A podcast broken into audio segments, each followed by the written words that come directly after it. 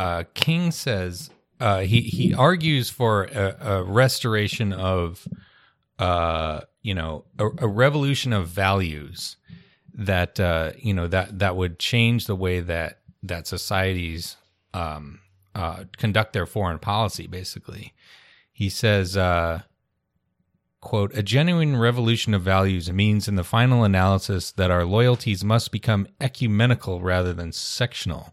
Every nation must now develop an overriding loyalty to mankind as a whole in order to preserve the best in their individual societies.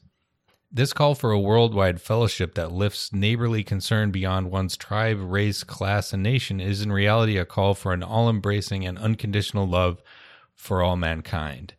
This oft misunderstood, this oft misinterpreted concept, so readily dismissed by the Nietzsches of the world as a weak and cowardly force, has now become an absolute necessity for the survival of man. When I speak of love, I am not speaking of some sentimental and weak response. I'm not speaking of that force which is just emotional bosh. I'm speaking of that force which all the great religions have seen as a supreme unifying principle of life. Love is somehow the key that unlocks the door which leads to ultimate reality. This Hindu, Muslim, Christian, Jewish, Buddhist belief about ultimate reality is beautifully summed up in the first epistle of St. John. Let us love one another, for love is God, and every one that loveth is born of God and knoweth God. He that loveth not knoweth not God, for God is love. If we love one another, God dwelleth in us, and his love is perfected in us. Let us hope that this spirit will become the order of the day. Um, oh yeah, one further one further quote here. We can no longer afford to worship the god of hate or bow before the altar of retaliation. The oceans of history are made turbulent by the ever rising tides of hate. History is cluttered with the wreckage of nations and individuals that pursued this self defeating path of hate.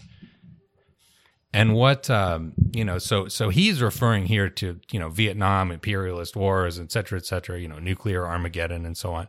But what what immediately jumped out to to my mind, and what unifies, you know, the sort sort of like realpolitik mode of thinking and this you know sort of Christian, you know, Muslim, Jewish, Buddhist fellowship type of thinking is climate change um, here's an area where we absolutely do have to recognize, you know, the the you know the fellow the fellowship of all mankind, um, because we all of us in the world have to take action together to reduce our emissions.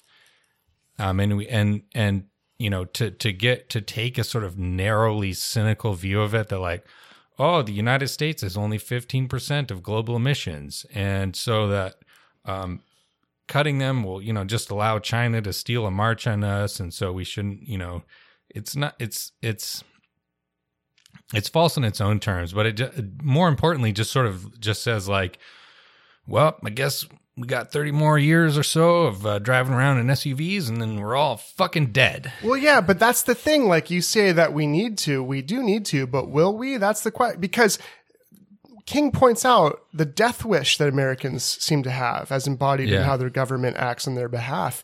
And so, so it's, it's not at all clear that just because like existential threat to the globe is the condition under which we live, that that will lead to the kind of clarity of vision, even though it's right in front of you. Here's what's the threat. Here's what you need to do. You can't treat each other or other countries as if you're not in it together. Like, that's why we need the prophetic voices of those who would, under any circumstances, help us see what's needed. Uh, and we need it strangely more than ever, even when it's more obvious than ever what's needed. Um, yeah yeah, you you need it, and this you know, and this to me is where the Christianity comes out. Uh, you know, the idea of you know love love your neighbor, love your enemy as well, um, because you know the number one people we're going to have to negotiate with to to do some sort of a climate diplomacy climate arrangement is the, the, the damn Chinese communists. Oh, see it's funny are, that you said that. I, I, was thinking, I was thinking, oh, I have to, I have to, I have to, I have to love the capitalists. Damn it. well, uh, they are capitalists. I mean, also a, those, yeah, no, but you know, it's yeah. a total fucking bullshit theory. That's true. But them and the, and now India is in the grips of these, uh, you know, it's fascists. yeah, and yeah. even even them, you know, you can't afford not to, you know, uh, figure at least, you know maybe not to say like, oh, you know, we're going to be buddy buddy forever, but like on this issue, we all have to recognize our common humanity, even the countries. Yeah. Especially I still the think you're approaching it in such a rationalist way that I don't think that can work. Like I think Well, that's why you need the moral Yes, vision. You need the brotherhood of man because otherwise you it's need like the, oh, you well, need you need conversion, you need transfiguration, you need the spiritual prophetic voice of a Dr. King to Yep. to wake everyone up and realize, no, no, this actually your brother and sister. Like n- like I don't care what you see, color or race or ethnicity or nationality. This is you over here, a different form of you.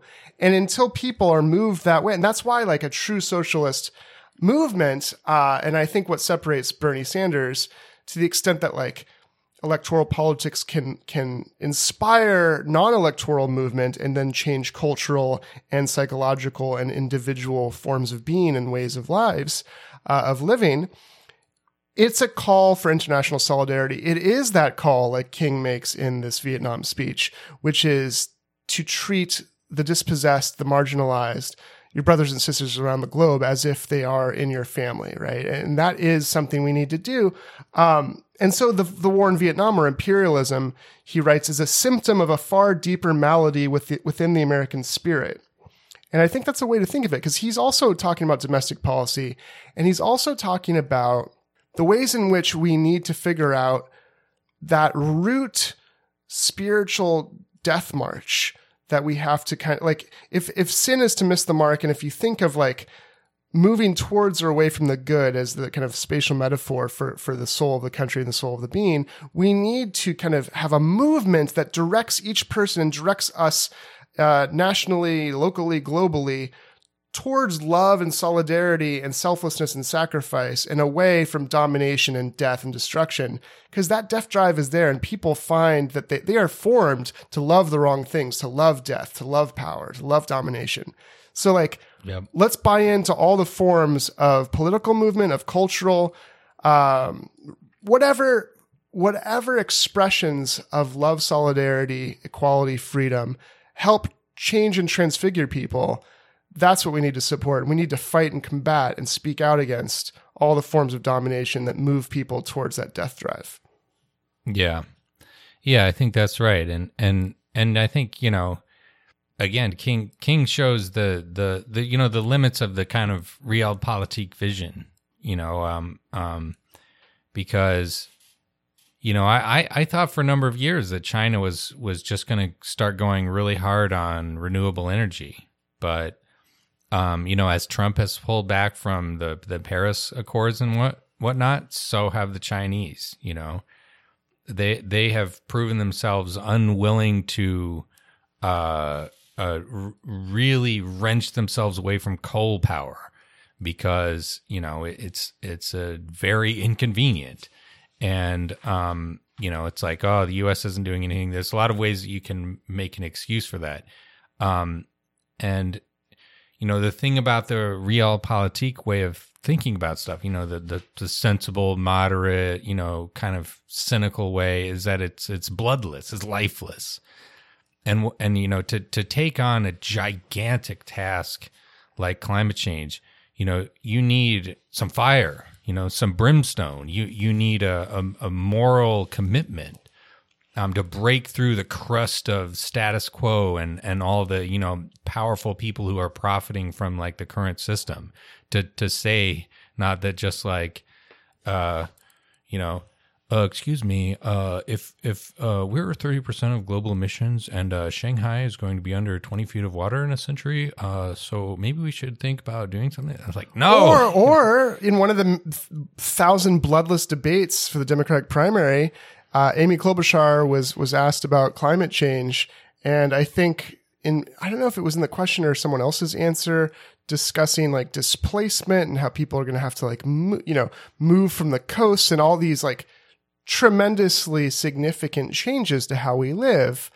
Uh, she basically says, "Well, I don't know if people have to move from their homes, but we'll have to make some changes." And at this, in the same breath, she called it an existential threat. So, like, she had Yeah. the rhetoric of existential threat, but like, "Oh, don't be scared or don't worry. Really, it'll be fine. Nothing bad will really happen. You won't even have to move." You know, and, and so like that's the kind of the white moderate that that King hated was the kind of white moderate who was comfortable enough, didn't want to rock the boat, who uh, sees in some ways the threats, but doesn't really feel viscerally and understand truly the nature of the threats, I think.